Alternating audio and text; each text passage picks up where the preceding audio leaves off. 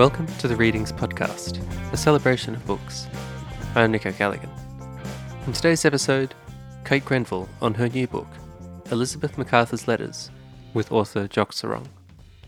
Together, they will discuss how interpreting letters and artifacts from the past shapes our concepts of who we are now, and indeed, how these interpretations are fallible, yet continue to shape our national narratives.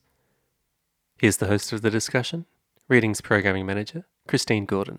Welcome to this Readings text event this Thursday lunchtime. My name is Christine Gordon. I'm the programming manager for Readings, and I'm delighted to be welcoming our speakers here today.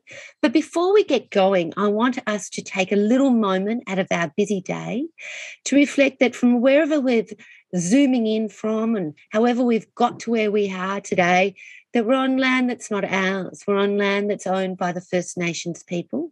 At the moment, I am speaking from the Wurundjeri land, and I think it's really important here in 2022 that we do more than send our respects to the First Nations people.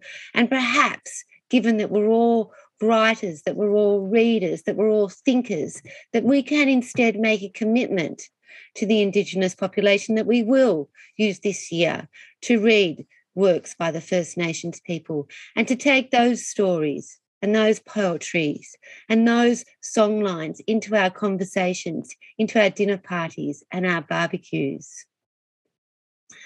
It seems to me, given that we're all gathered here, that this would be a sensible thing to do in 2022. And surely those conversations will help make this country even greater than it is.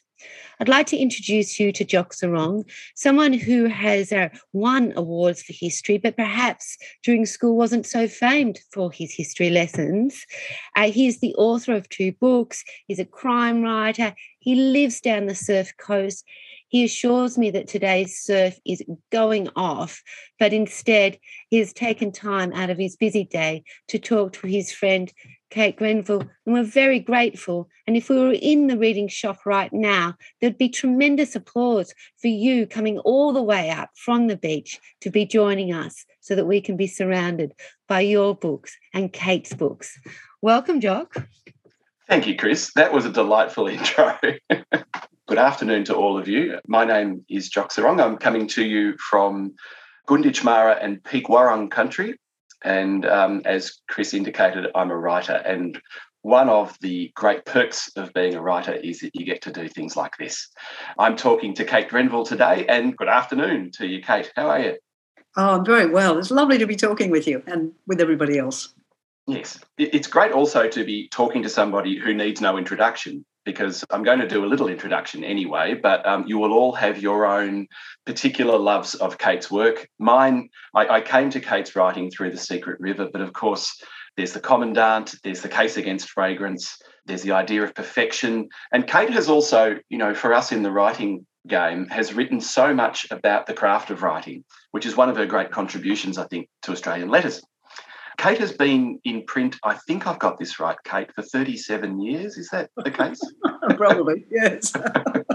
um, and I read this morning a thing I didn't know that you're a cellist. Oh, look, I wouldn't call myself a cellist. I am a student of the cello. I play it, you know, adequately but not well. But I love okay. it. Okay, it's substantially more than most of us. I'm hoping it will stave off Alzheimer's because I find it really difficult, and I know that you know you're supposed to keep the brain going with difficult stuff, not stuff. So, so difficult and soothing.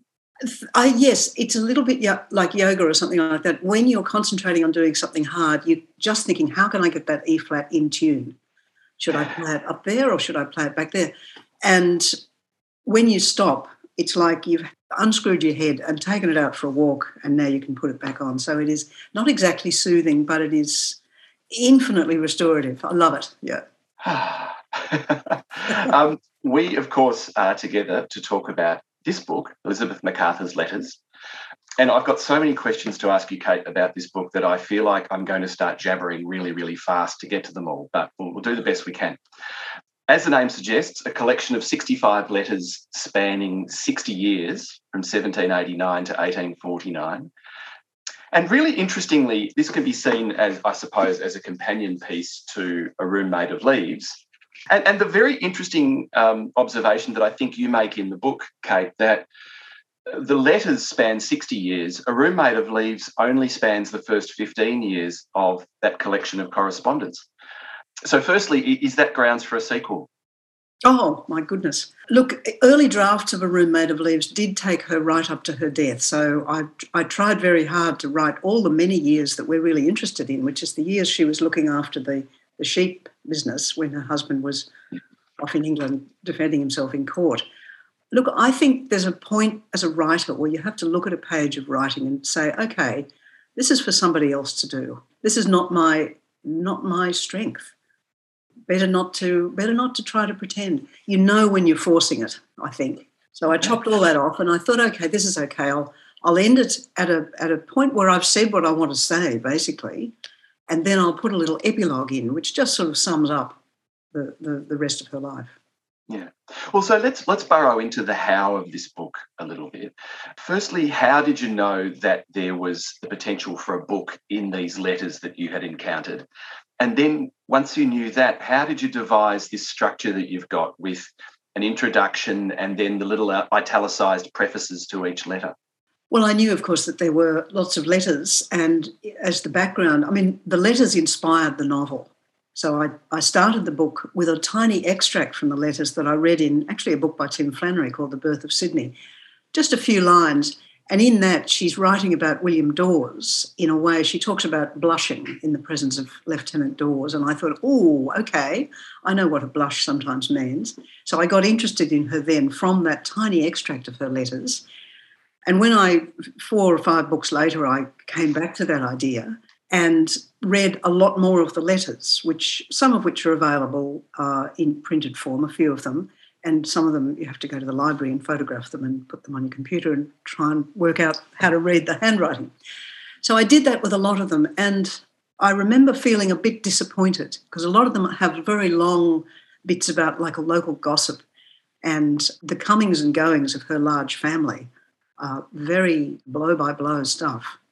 So when I approached my publisher with the idea for the novel uh, based on Elizabeth Macarthur, his first question was, Is there a book in the letters?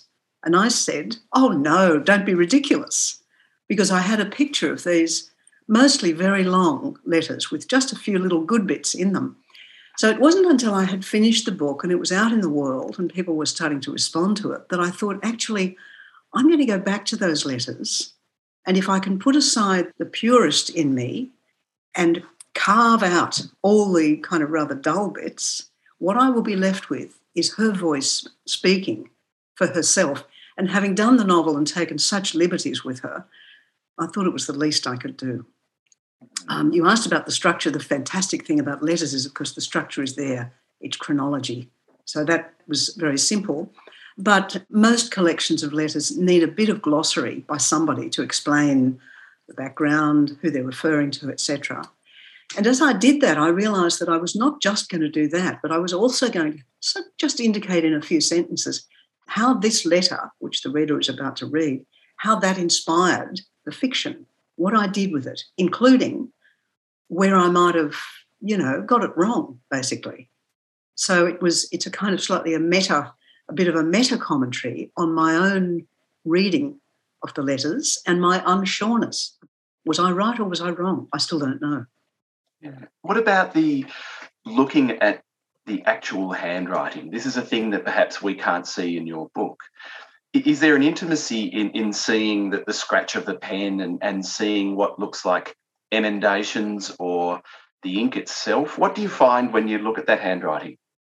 Yes, interesting. For the paperback, I must tell them to put a reproduction of one of the letters maybe on the back cover or something, because several people have asked, what do they look like? Of course, the end papers of the novel are actually a reproduction of one of the letters. If you have the novel and you look at the end papers, you'll see she was a farmer's daughter. She wasn't high gentry. So her handwriting is basically very functional. It's, it's pretty readable most of the time. When she was younger, it was very much clearer. As she gets older, her eyes went a bit and she was often writing by candlelight. So that's, that's hard.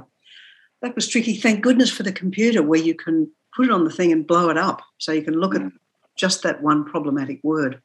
Because the other thing they did at that time, and this is really difficult, or at least I thought it would be difficult, is that they did something called cross writing to save paper. So she would write, you know, in the normal way down the page, and then turn the page at right angles and write across the words she had already done.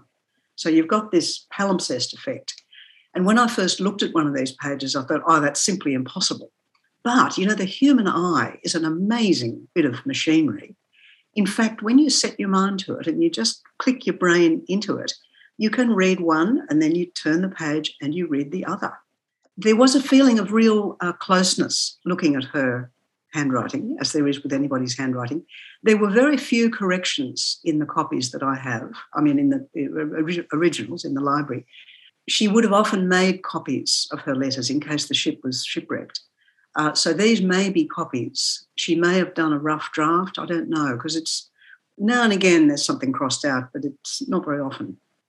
Um, I don't know the technology, but is it fountain pen or pencil or what are you looking at? It's a quill. In one of her letters, quill. she talks about shaping a quill to write. So she would have, you know, somebody would have gone out in the backyard and caught the goose and got a feather out of it and cut, you know, as we all did as children, I suppose, tried to make a nib out of it given that, it's pretty good. She might also, I think, have had to make her own ink. You know, she would have had a, a black powder that you would mix up. I imagine it Gosh. was quite a business. She she often talks about how you know writing a letter uh, involved quite a bit of logistics. Yeah, yeah. didn't always have time. I want to go back to the blushing moment because I, I, think it's fascinating the way it serves as the kind of genesis for both of these books. And interestingly, after I read Elizabeth Macarthur's letters. I, am currently reading Oscar and Lucinda, and there's this moment when Oscar meets Lucinda and she's blushing.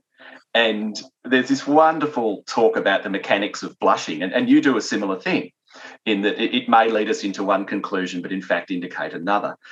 The other thing that I found just recently was in the current monthly, there's an essay by Helen Elliott about Elena Ferrante this little line that I wanted to try on you. Literary patrimony is essentially male, and its nature doesn't provide true female sentences. Can you talk to us a little bit about the femaleness of these letters and perhaps your relationship to the letters? Mm, interesting, and interesting that you mentioned Elena Ferrante. I'm one of the school of thought that has a funny feeling that Elena Ferrante might actually be a man which would be hugely interesting meta layers yes. of meta on top of all that. Uh, very much for stylistic reasons. And actually, we, we won't go there. The thing about these letters is that they were public documents. That's the most important sort of frame to put around them, I think, when you're reading them. A letter in those days, it was a big deal to write it and it was a big deal to send it. And once it arrived from the other end of the world, which was like Mars, you know, like a letter coming from someone on Mars, it would have been shared around the parlour, it would have been read to the neighbours. It was very much a public document, not a, not a private one. So, what we ex- might expect of a letter is not generally there except between the lines, which to me makes it more interesting than if all this stuff was on the lines. You have to put her letter together with the circumstance under which it was written, which was living with a dominant most of the time, a dominant, not to say bullying, husband who would have read at least some of her letters. We know that they read each other's letters, probably quite, quite routinely. So, in that sense, the notion of femaleness becomes a notion of what Elizabeth Macarthur thought would be appropriate as a document to be read in public. Women were forced to lead such narrow lives who she was really as a woman only emerges now and again, like in the, the blush comment.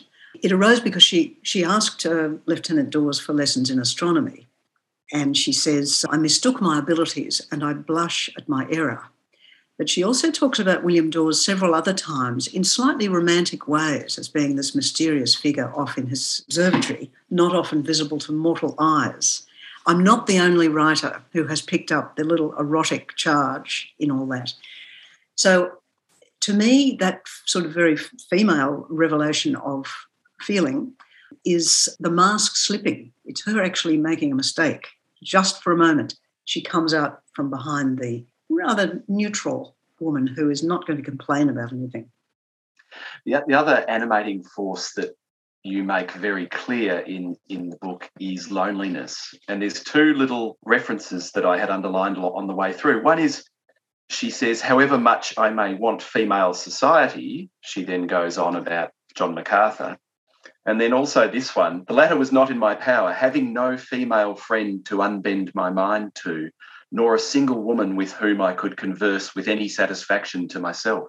Mm-hmm. Well, for the first couple of years that she was in Sydney, there was only one other woman of her social rank, and therefore the only woman that she was kind of supposed to talk to, who was the wife of the clergyman. And she described somewhere else that Mrs. Marsden is someone in whose company I find neither profit nor pleasure. Now, it was hmm. phrases like that where you suddenly get this sharp, witty, shrewd, quite cynical, tough woman to whom, you know, you think, oh, yeah, I know just what you mean. And that's a fabulous way of putting it. That's what got me writing these, putting the letters together to try and salvage those bits of that voice. She must have been extremely lonely, lack of female company. Her class, uh, not because she herself was a, a, a lady, but she was married to an officer, I mean, a very junior officer. So, you know, the class system, well, we know all about that. Now, whether she actually had conversations with other people that she just doesn't talk about. I think that's quite likely. So again, it's one of those things where you have to take what she says with a tiny pinch of salt, which makes reading the letters. That's the interesting part about them. Using your own your own interpretation of what she said to actually hear the subtext. Yes, and, and that takes me to this discussion of truth. That I, I tried to sort of map out how truth and fiction work here. That in one sense, the letters are the truth behind a room made of leaves, which, which is fiction. On the other hand, the letters are a peculiar version of the truth because Elizabeth Macarthur is, is threading some fiction into her reports back to home in order to reassure people or in order to maintain her standing. So truth weaves in and out of this. It's an archival source, and yet it's not entirely honest. As no archival source should be taken at face value. I mean, I started thinking about it back in about 2002 when I came across that blush letter. And from the very beginning, I thought this is going to be a story about false stories. And for all those years that I was thinking about the book, I thought it will be called Do Not Believe Too Quickly. Because it was very evident to me as soon as I started reading her letters that they were, in fact, or at least this is what I thought, a sustained piece of fiction. Over 60 mm. years, she had written these beautiful lies back home, or not necessarily lies, but she had just shaped the truth so that it wouldn't upset people and it wouldn't reveal her too much. It took me a long time to get to the book because I didn't know how to tell the story.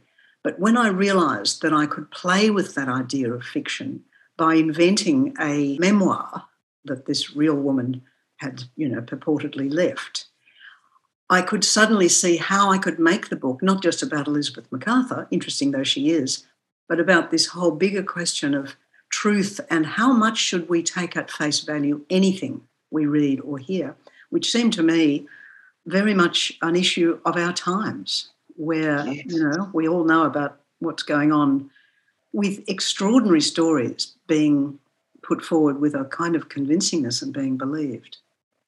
Yes, and, and, and you can expand the microcosm of Elizabeth Macarthur and, and her truth all the way, as you say, to what we experience now. But in a limited sense, it's also the story of colonization, isn't it? That there's a whole series of polite fictions that are disguising some very ugly truths. And, and that's that's the case in her life.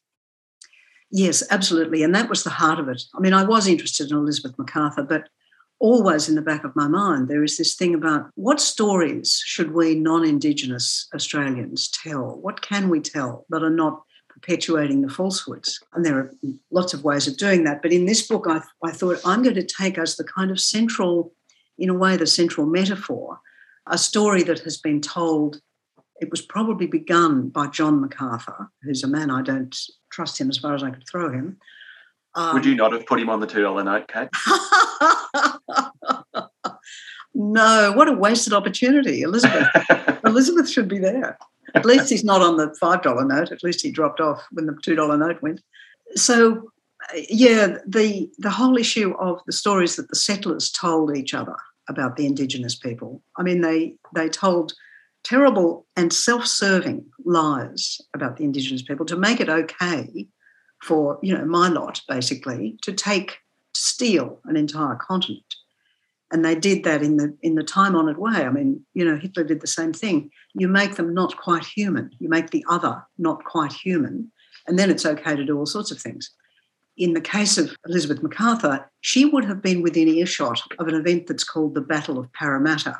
It's supposed to be a, a group of aboriginal warriors who came and attacked the township of parramatta which was the best armed garrison in the colony at the time. It's highly unlikely that they would have been so foolish I read and read and read the account of the Battle of Parramatta, and I thought this is fiction.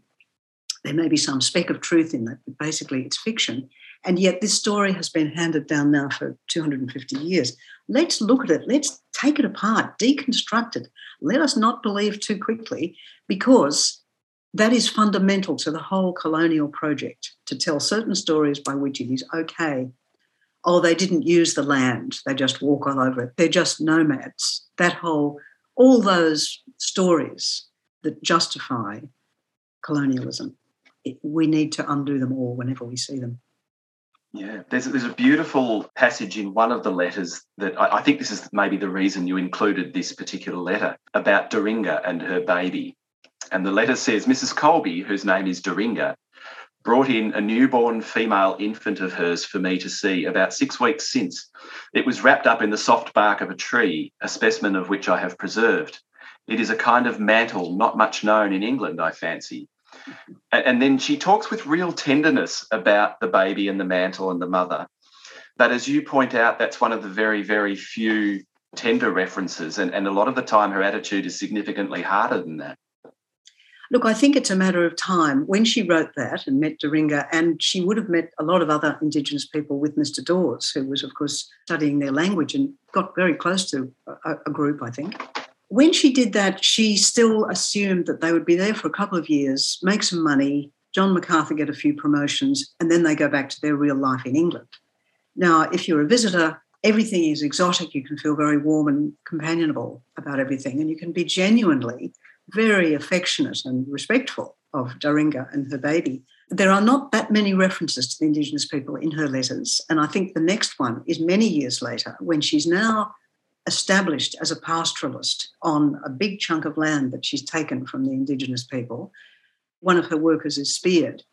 And she is then quite harsh and describes them as savages and shows absolutely no understanding that these are people defending their homeland. So I think that's because at that stage, she knew that her life was going to be here. She was not just a visitor, she was here to stay. And she wanted this land, and those Indigenous people wanted it too for very good reasons. And so obviously there was going to be conflict. This is my reading of her psychology about that, but it simply changed over time. Yeah, yeah. I'm really interested in your assessment of Elizabeth because you say I think in the introduction you say words to the effect that she turned up in your Secret River research, but she wasn't of direct relevance at the time. But perhaps, as many writers experience, she's one of those characters who just keeps knocking and demands to be heard. Early on in, in one of the prefaces, you say that you found her unattractive at first. But can you talk about how your attitude to Elizabeth evolved as, as you read and read and read? Yes, okay. So the blush letter was the first thing, and I thought, oh, fantastic. You know, we have the stereotype of the straight laced 18th century ladies. Here she is, probably unwittingly, confessing to a real sexual attraction to this guy that she's not married to. That's fantastic. There's a story there. And then when I went and looked at more letters, my heart sank because not only were they were there very few bits like that in the ones I happened to be reading then, but also, there was this discouraging lack of perception about privilege that she had, a discouraging lack of insight, actually, into how lucky she was, how undeservedly lucky she was not to be, for example, a convict. I mean, she lived among the convicts, she never refers to them. I kept putting the book away, but you're right. There's sometimes that a character just keeps knocking. And I think it's because I could see that she herself was only going to be a vehicle for what I considered a bigger project about a sort of an idea rather than her. She did keep knocking, and I can remember the morning that I woke up thinking, oh, I know how to tell this story. I'm going to pretend that I found her secret memoir in which she says all the stuff that isn't in the letters. And I found it in an attic somewhere. And all I've done is transcribe and edit it. And I'm just presenting it as a historical sort of document. What a nice layering of, of stuff that will be. And that was quite late on in the piece. The book actually wrote itself fairly quickly after I'd discovered that. And at that point, I put aside the, the fact that I found her, I did use the word unattractive. It's, it's mainly in that complete lack of insight into what she was doing to the Indigenous people and also, you know, living with the convicts who had a rotten time. That's not nice. She was clearly, I mean, obviously, she was a person of her times. We can't, in a way, judge her for that. But as I've said somewhere else in the book, others of her time did understand what they were doing to the Indigenous people, Governor King, for example. And I think I say she could have had a more humane attitude, and I wish she had, because then I could have liked her wholeheartedly. But the balance is, isn't it, that um, equally she suffered a lot. She, she suffered the deaths of children. Um, she suffered from long absences of children, and the, the incipient madness of John she had a pretty hard run of it in a lot of ways. She did. She absolutely did. Yes, the deaths of the children would have been ghastly. Living with John Macarthur would have been pretty ghastly. On the other hand, I mean, nobody's life is one thing or the other, are they? No. Including no. including hers. What she had was a most extraordinarily unusual thing for a woman of her time. When John Macarthur went to England, the first time for four years, the second time for seven or eight, I think I've got the numbers roughly right, long chunks of time. She was left in charge of what was then a gigantic pastoral industry, like being a CEO of a big company. Now, at that time, women, you know, were not allowed to own property, they couldn't work. There were other wives, and everything they had belonged to their husband, or they were widows, which was probably one of the better options, actually, but they were kind of, you know, pitied and, you know, let's hope a lot of them were merry, or of course the most despised kind of female of all, the old maid. So mm. she she was in this extraordinary position of not being any of those things, but being like one of us might be these days, an independent woman running her life with kind of autonomy and authority. So I can't feel too sorry for her. She was unlucky in her choice of husband, but gee, a lot of women then had it much worse. In your introduction, you say John Macarthur was clever, ruthless, and energetic. And within a few years, he was one of the richest and most powerful men in the colony. Not content with what he had, he constantly pushed the authorities for more and resented their efforts to curb his power. When I read that, I, I started thinking about um, all of the current discussion about oligarchs. And he's classically an oligarch, isn't he? Oh, how interesting. Yes, that's right he's a sort of a, a, a symbiotic growth on a power structure. that took me to what I think is, is probably the most important letter in the book, which is the, the early one from 1789, which is titled An Account of the Voyage to New South Wales. And in it, we see the Macarthurs being subjected to all of these traumas on board, and her efforts to justify John's behaviour, to explain away the disputes, is that the propriety of the time? Is that manners, or does she sincerely back him?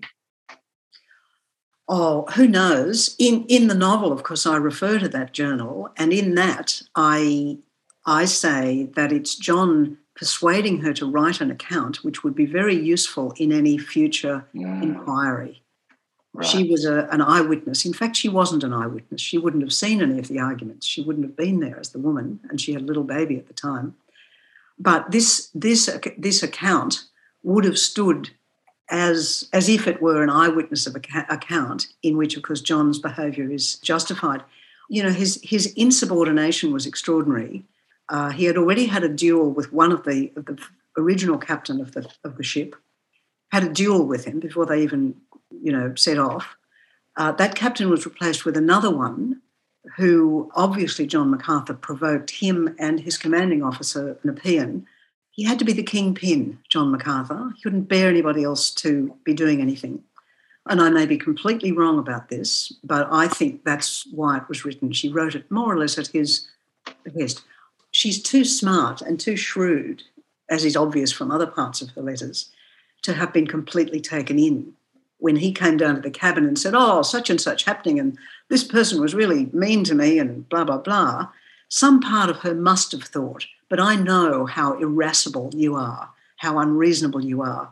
I'm going to take this with a pinch of salt. I've often said, if ever I did a Ouija board thing, uh, Elizabeth Macarthur is the person I would try to ask for, for to be summoned. um, now, I, I, think I've caught you doing an Elizabeth Macarthur in your own prefaces. Two references to John. The first one says he was promoted to paymaster to the regiment, giving him control of a large amount of capital to invest. And then a few pages further on, you refer again to his access to the regiment's funds. Mm-hmm. Are you suggesting that he was embezzling their money? Ah, look, I, I, I, yes, but I gather it was fairly common at the time. That's such a disappointing answer. some, some, some contemporary is described as keeping the regiment's money in two safe places, his left pocket and his right pocket. to be paymaster of the regiment was more or less, I think, to be given. embezzle is too too strong a word. It's a kind of a modern concept. I think if you you had this huge amount of capital, and I think it was one of the perks of the job that you could invest it. And I presume there were people who were caught out in you know investing it and losing it.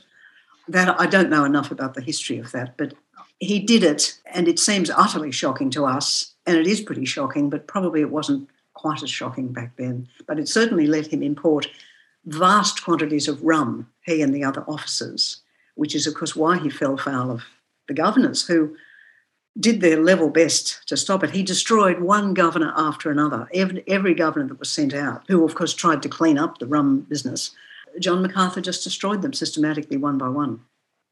The, the reading experience here with your prefaces and the letters side by side, I found that you clearly have developed over time uh, an acute sensitivity to the to the letter writing conventions of the era that you can see what's going on underneath the surface. And that as the reader, I became very reliant on your prefaces as I went along, so that I'd come to a letter and I'd ask myself, okay, what are we looking for here? And you would helpfully tell me. That suggestibility, you must now be long past that point because you know how Elizabeth's talking. But I, I guess this is comment more than question. It's interesting for the reader to be guided to the crucial bit. Yes, and maybe I mean several times in my my prefaces I've said, look, I may be wrong about this. This is mm. this is how I read it.